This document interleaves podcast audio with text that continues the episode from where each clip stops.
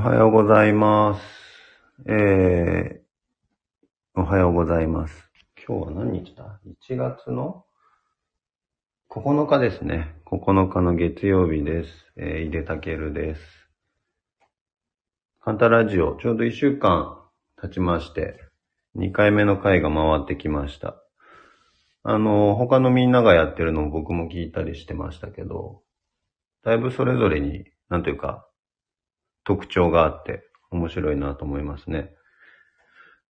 あのね、すごく迷ったのがこの BGM っていうやつですね。えっ、と、他の人たち大体みんな BGM つけてたんだよね。BGM があるところで喋ってる人がほとんどだったんですけど、ちょっとあえてつけないままやってみましたけど、なんかこの、自分の声の感じと喋り方の特徴からすると、この BGM もない中でブツブツ喋ってる感じがいいんじゃないかななんて勝手に自己分析してみたんですけど、どうでしょうね。あんまり寂しいようだったら BGM つけてもいいかもしれないですけどね。まあちょっと考えてみます。今日はあれだね。あの、おはようございます皆さん。あ、コメント続々とありがとうございます。今日祝日なんですよね。あの、成人の日で合ってるよね。成人の日だと思います。僕は成人式って実は出てなくて、あの、もう20年ぐらい前になりますけど、だから特別こう思い出みたいなものも何もないんですけど、まあただね、逆に思い出っていう意味で言うと、あの、僕二浪して大学に入ってるから、あの、ちょうどね、受験真っ最中のシーズンだったんですよ。その、二十歳になる時のえっ、と、この成人式の日っていうのは。だなんか、あの、同級生たちがその成人式行くとか、その後なんかこう、宴会みたいなことやるみたいな話を聞いてたんですけど、でも、受験、あのね、しかもその、大学の受験がこの成人式の後、すぐ後ぐらいに本番の試験があったりもしたから、まあ全く成人式みたいなものには出席せず、受験勉強とバイトに明け暮れてたような気がしますね。うん。皆さんは出たのかね？なんか思い出とかあるんですかね？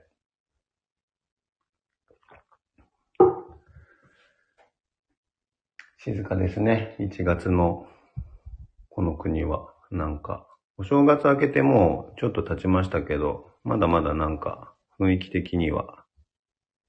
成人式行ったら2日潰れますっていうコメントが入ってますけど、過酷なんですね、成人式っていうのは。知らなかったな。あのね、えっ、と、昨日まで実は、あの、ちょっと東京離れてたんですけど、今東京です。東京に戻ってきて、このラジオやってますけど、なんかさ、突然ですけど、僕はあの結構こう、憑依するとかっていうのってあるだろうと思ってるんですよ。憑依ね。取り憑かれるとか取り憑くとかっていうやつの憑依ってやつ。で、まあ、なんか、みたいなこと言うとさ、ちょっとこうまた、急にこいつは何を不思議なこと言い出してんだって感じもあるかもしれないですけど、まあそんな不思議なことでもなくて、例えばね、あの僕の場合はね、その人前で話をするとか、文章を書くとか、まあみたいな瞬間とかに、その、どういう感じでやったら伝えやすいかなとかっていうのを想像して、で、自分の知っている、まあ、いろんな人、ね、あの、いろんな人のいろんなそういうスタイルを見てきたりもしましたから、あ、あの人のこの感じでいくとこの場は多分ノリが良くなるぞとか、あの人のこういう感じでやった方がこの人たちには伝わるだろうなとかってよくよく考えるんですよね。で、そうした時に、その人たちのことを自分の中にえっ、と、取り込もうという意識がなんとなく働くんですよね。で、それはまあ、なんていうかさ、真似をするに近いかもしれない。あのー、真似をするとか、表層的にちょっとこう、雰囲気を模倣してみるとか、みたいなことだよね。で、本質的な部分はさ、当然自分以上のことはできないから、そこは変わんないんだけれども、でもなんか、あの、例えば、なんだろうな、大学の頃お世話になったあの人の感じでやるとなんか良さそうだなと思ったら、その人の喋り方とか、なんかこう、もの言い方、言い方というかな、伝え方の癖みたいなものを、なんとなくこう、意識しながらやってみたりとかするんですけど、あれっていうのが、まあほら、なりきるとかっていう言い方もね、あるぐらいで、そういうことと憑依するみたいなことっていうのはすごくこう近いような気がしてて、で、その憑依するみたいなことっていうのがね、実はなんか、その、自分以上のパフォーマンスをするっていうことの、すごくこう手軽な方法でもあるんじゃないかと思ったりもするんですよ。歌とかもそうかもしれないね。あの、あこの間さ、僕一人でカラオケっていうの初めて行ったんですけど、まあその話はいいんだけどさ、でも一人で行くとさ、誰もいないじゃん。当たり前だけど誰もいないから、あの、誰にも気を使わないっていうことになるんですよ。で、そうするとさ、普段誰かと一緒だったら歌わないような歌とかもこう入れてみたりとかする。ある意味こうチャレンジをするんだけど、そういうのもなんかこうさ、そのほら、画面の前に特に今本人映像みたいのもあったりするから、なんかそういうのをこう意識してさ、その歌手の人とかをね、真似して歌ってみたりとかするんだけれども、それもなんか一種の憑依かもなとかって思ったりして。もしかしたらそれで普段以上のこうパフォーマンス発揮できてるかもしれないと思うんですよね。なんか憑依するとか、まあ要は取り入れるみたいなことだと思うんだけど、っていうのは、ある種のそのパフォーマンスとしてはちょっとこうお勧めしたい部分もあるんだけど、まあ、急になんでこんなこと言ってるかっていうとね、その昨日まで、えっ、ー、と、東京離れてたって言いましたけど、まあ、急な思いつきでちょっとお誘い、えー、いただいたようなとこもあって、あのー、どこだ？えっ、と、竹富島に行ってたんですよ。八重山諸島だね。沖縄区のさらに、えっ、と、離島って呼ばれるところですけど、竹富島っていうところに行ってて、で、まあ別に何するでもない、こう、えっ、と、ちょっとこう、遊ぶ、ちょっと仕事もする、みたいなことやってたんですけど、で、えっ、と、カンタの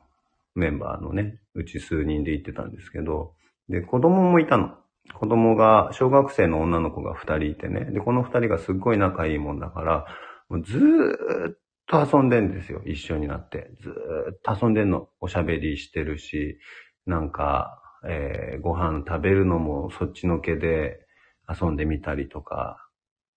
もう本当になんていうの、欲望の塊？思い立ったら全て実行みたいな感じで生きてる人たちなんだけれども、ずっと遊んでるその二人をね、見てると、あの、まあ、顔とかさ、全然違うんだけど、当たり前だけど、もうなんかどっちがどっちかわかんないっていうか、どっちがどっちでもいいやみたいな気持ちになってくるんですよね。なんかさ、まあ、二人の名前はちょっと、あの、本名は伏せるけれども、えっ、ー、と、仮にさ、例えば、なんだろう、あけみちゃんと、よしこちゃんだとするじゃないですか。あけみちゃんとよしこさん、よしこちゃんなんだけどさ、姉妹的、姉妹にはもうなんかさ、大人の方もさ、あけみちゃん、よしこちゃんとかじゃなくてさ、あけこちゃんみたいななんかさ、名前も混ざってくるみたいなとことか、あとはなんか逆になるとかね、あべこべみたいになっちゃったりとか、するっていうようなこともあって、で、なんかね、それで思ったんだけど、子供たちを見てるとね、あのー、ずっと一緒になってさ、一生懸命、必死に、ただただ、目的もなく遊ぶっていうことをしてるあの人たちはなんかさ、同時にやっぱりね、すごくこう、影響を受け合ってるんですよね。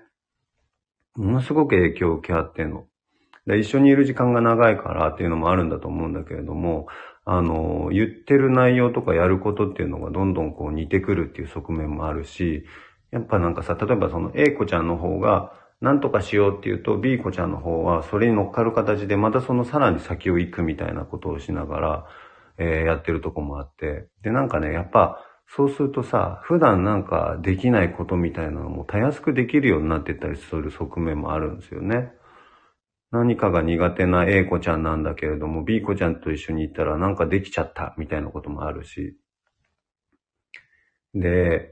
別にそれは一人だったらやらないだろう選択っていうのも一緒だったらなんか楽しくやってるし、みたいなこともあって、なんか子供たちっていうのはそのほら言葉でさ、別に会議するわけじゃないんですよ。当たり前だけど。今から〇〇をやりましょう。よござんすね。みたいなことはやんないんだけれども、なんとなく一緒にいて、なんとなくこう、漂うその気配みたいなものをおそらく察知しながら、その、同じ方に行くんだよね。もちろん違う時、方に行くこともあるんだけれども、それでもなんかつかず離れずみたいなさ、距離感を保ちながら大きく見るとこう同じ方向に進んでいくみたいな。あの、あれだね。イワシの群れみたいな感じよ。イワシの群れがなんかでっかい魚群でぐるぐる泳いでるみたいな感じを二人でずっとやってるような感じで、すごく影響やっぱ受け合ってんだなとかって思ってね。あれもだから一種の憑依なんだろうなとか思うんだよね。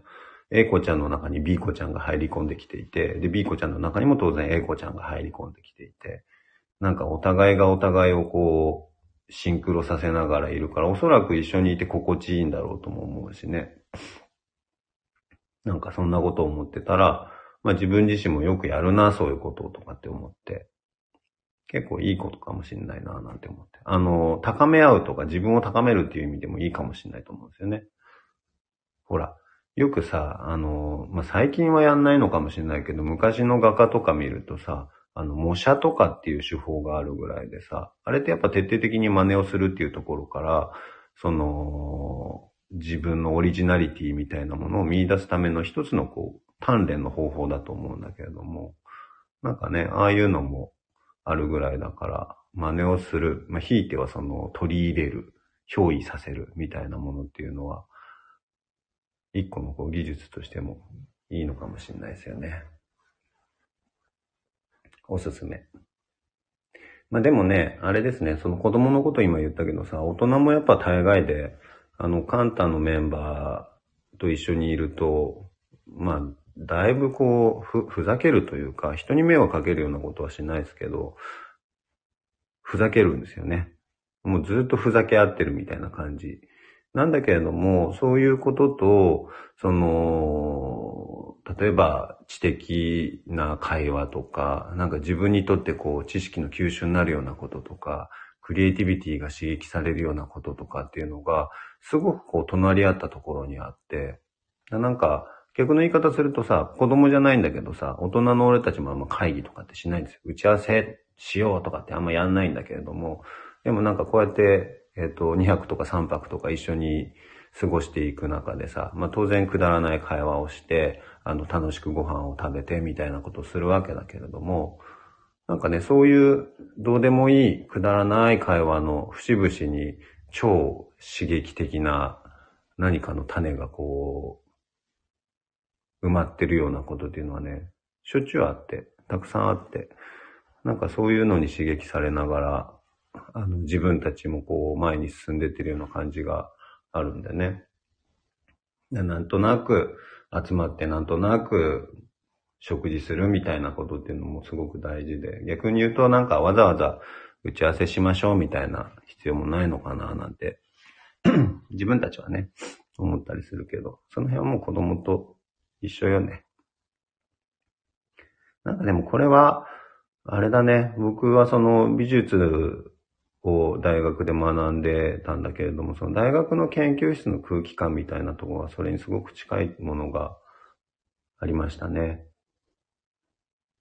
ちょうどね、今日成人式で成人式自分は出てないみたいなこと言いましたけど、なんかでもその後入った大学では、あの、まあ、研究室にいる時間っていうのもすごく長いんだけれども、えっ、ー、と、当然さ、若い人たちが集まれば、どうでもいいことやくだらないことが日常的に起こるんだけれども、そういうこととさ、当然そこは研究の場でもあるからさ、あの、自分の研究、表現みたいなものに向き合う時間っていうのも長いんだけれども、っていうのはさ、ほんと紙一重隣り合わせだよね。ふざけて笑ってる感じとさ、なんか、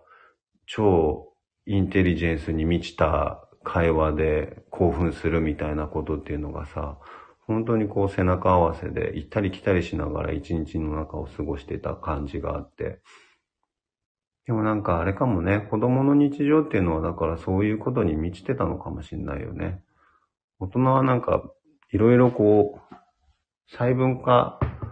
しすぎちゃってるのかもね。今は何とかの時間、これは仕事の時間、えー、会議で、目的はこれ、その話をしましょう、みたいになるんだけれども、本当はでもさ、なんかほら、ずっと歩いてれば、県も変わるし、国も変わるわけで、一つながりの中で僕たちは生きてるから、そんなになんかね、いろんなことをパキパキ分ける必要はないのかもしんないよね。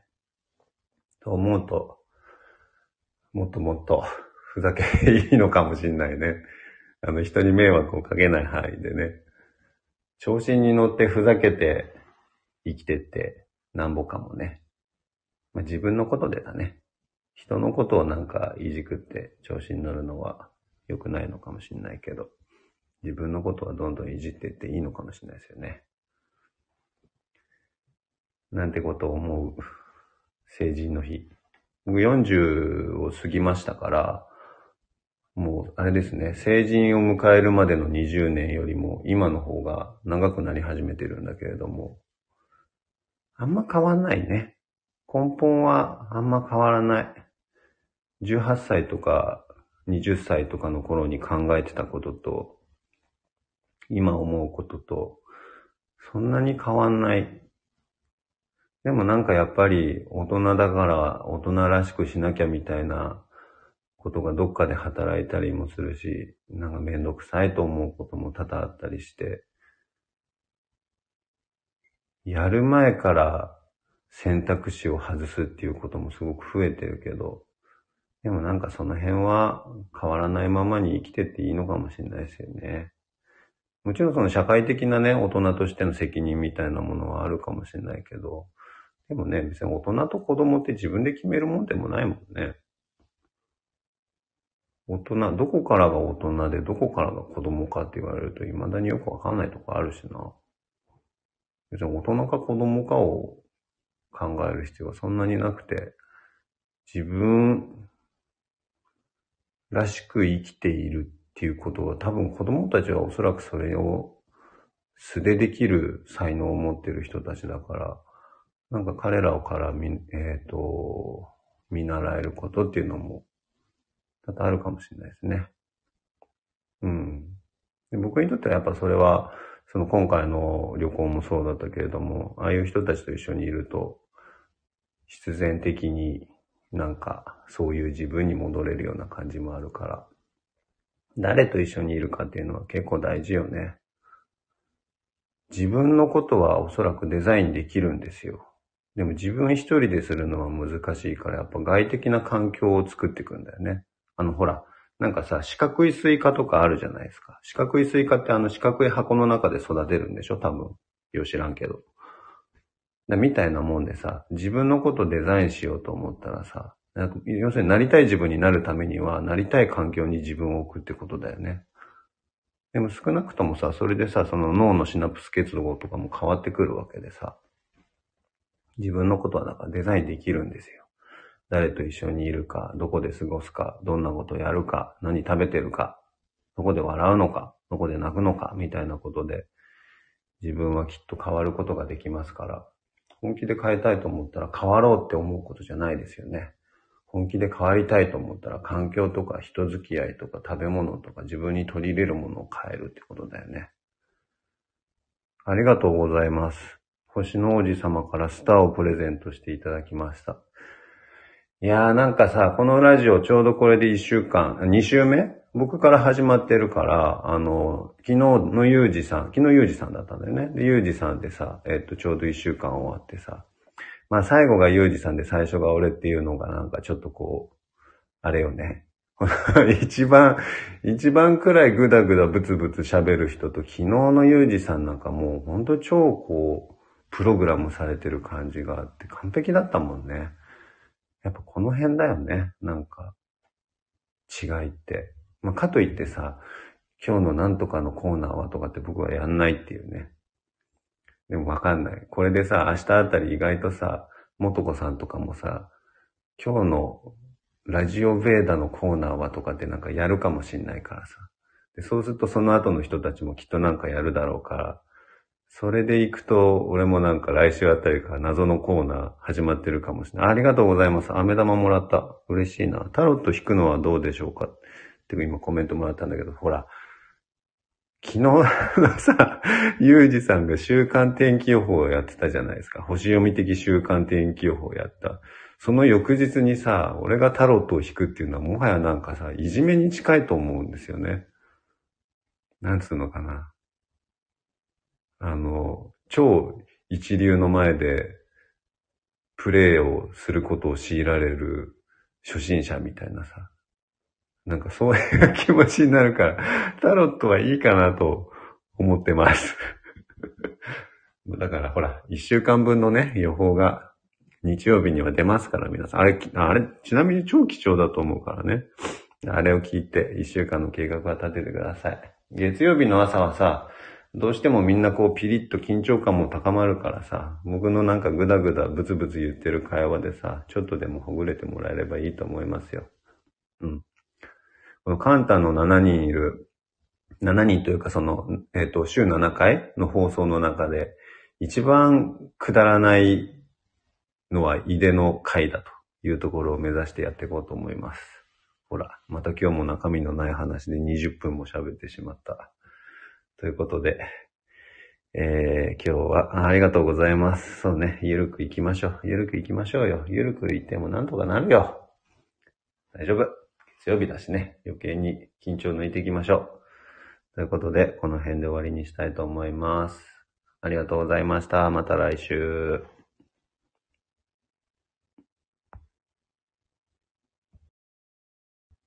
終われない。終わるボタンどこ行ったんだ？やべえ。終われなかった。終わるボタンどこだ？あったあった。さようなら。良い一日を。